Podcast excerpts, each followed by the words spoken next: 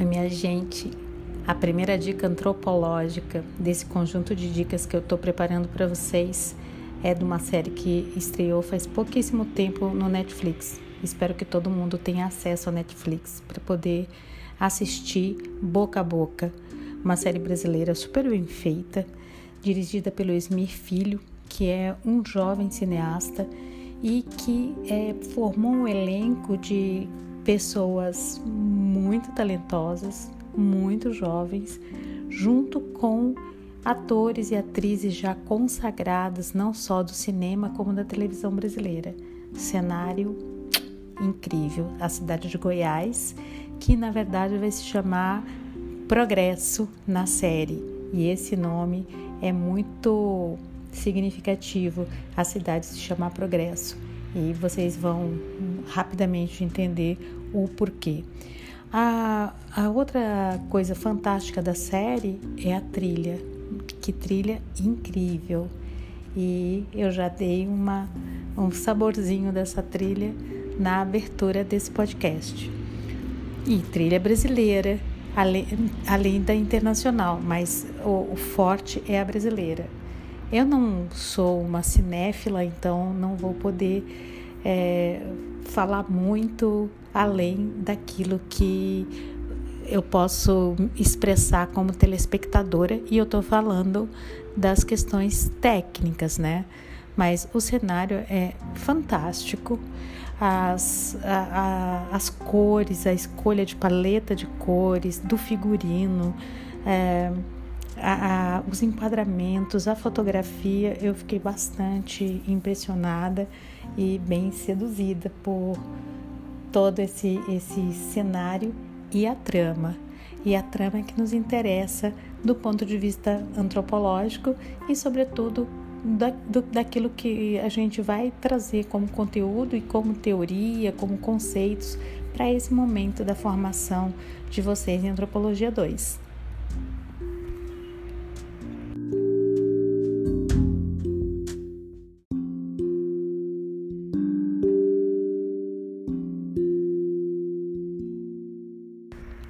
Qualquer semelhança com a realidade na pura ficção.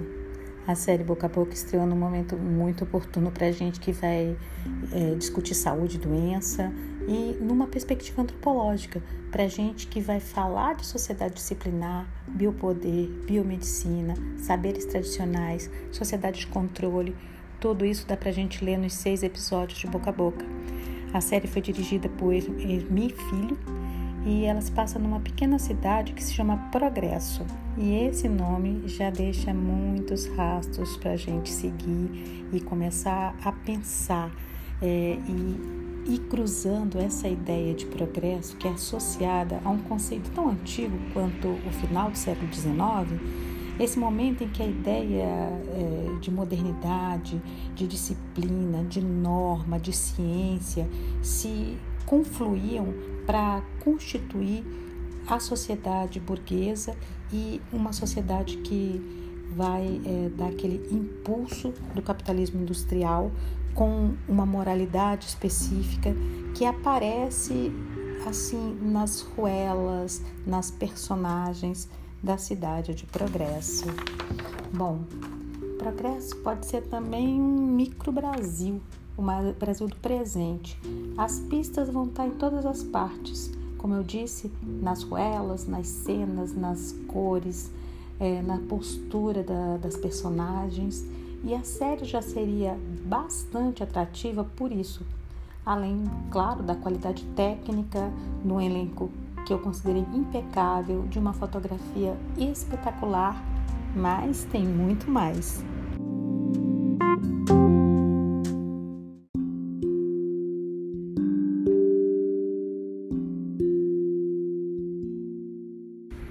Um vírus. Um vírus vai se disseminar entre jovens da cidade de Progresso, e a biomedicina não vai ter respostas efetivas para oferecer, mas ela tem um hospital. Um hospital como uma instituição de sequestro, que é um conceito tão caro ao filósofo dessa nossa temporada, que é o Michel Foucault. A escola também está lá, e ela é dirigida pela disciplinadora Guiomar, tão assustadora quanto crível enquanto personagem. E ela e a escola são um exemplo para a gente entender o conceito Foucaultiano de disciplina como uma tecnologia de controle de subjetividades, de corpos, que mais do que reprimir, essa tecnologia produz sujeitos, produz corpos dóceis, produz corpos normalizados ou normatizados, vamos dizer assim. Eu acho que esse segundo, é, essa segunda palavra é melhor, normatizado.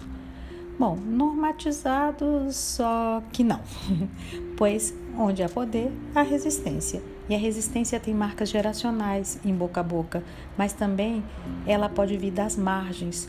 E nas margens de Progresso está a aldeia. Sem querer induzir ao pensamento assim muito dicotômico, né, porque ele nem cabe bem nessa série, na aldeia a gente pode ver um pouco da discussão que a gente vai ter durante a unidade um, né, entre os diferentes sistemas de cura e tratamento. Então, contrastando a biomedicina com os saberes tradicionais. Bom, lembram? Eu estava falando para vocês que tem um vírus nessa história, mas também tem rave, tem drogas, tem é, encantamentos, tem é, pegação e tem experimentos genéticos. E toda essa pós-modernidade também não podia acontecer sem uma intensa presença das redes sociais digitais. E...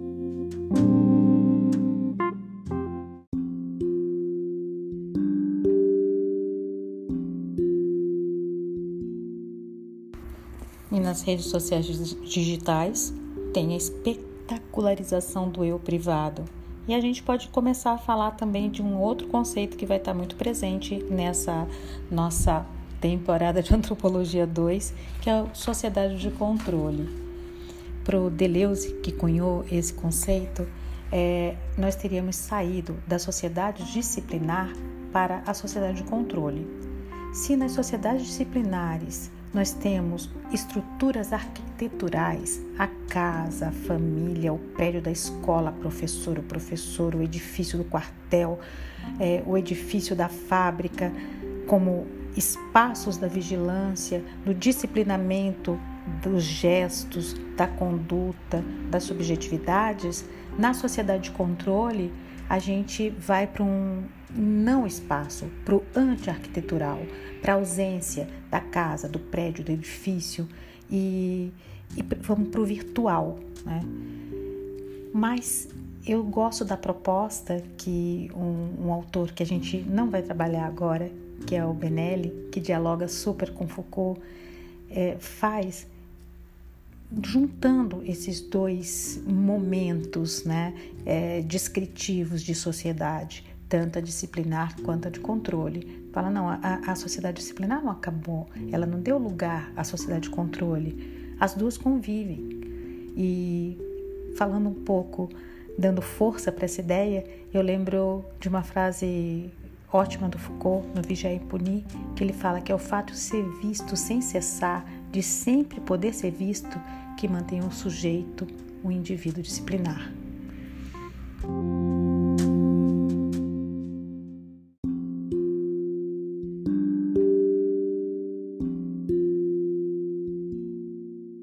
Geral na escola de Progresso, escola modelo, está fazendo live, sendo blogueirinha, tiktokeando, expondo-se, deixando-se ver a todo tempo. Nenhuma forma de poder parece ser tão sofisticada quanto aquela que regula os elementos imateriais de uma sociedade. A informação, o conhecimento, a comunicação, o fazer-se ver. O Estado, que era como uma grande força parasitária nas sociedades disciplinares, extraindo o tempo todo mais-valia dos fluxos que os indivíduos faziam circular, hoje está se tornando uma verdadeira matriz onipresente, modulando as nossas subjetividades continuamente, de forma muito variada, complexa, sutil e eficiente, porque você faz, porque você quer, você tem prazer em se deixar ver. Para que o panótipo? Essa é, estrutura arquitetural de vigilância se você tem um celular. Isso está super presente também nessa série Boca a Boca. E para finalizar e dialogar com a proposta para essa Antropologia dois, tem também a presença da família, as tensões familiares, o lugar das, das jovens e dos jovens no, nesse, nesses ambientes domésticos, é, o lugar de disciplinamento, mas também de confronto, de transformação que os pais é, experimentam nessa é, convivência conflituosa, mas ao mesmo tempo afetuosa, amorosa, cheia de tretas, mas cheias de é, intensidades também, de afetos, né? Que marca a, as relações, que marcam as relações domésticas familiares e os vários arranjos de família que a gente tem na série, desde a clássica família patriarcal à família monoparental. Então, eu espero que vocês tenham a oportunidade de ver, gostem e que possam fazer essas ligações que eu estou propondo com os conceitos da disciplina e que vocês se divirtam também. Conta para mim depois o que vocês acharam. Super beijo!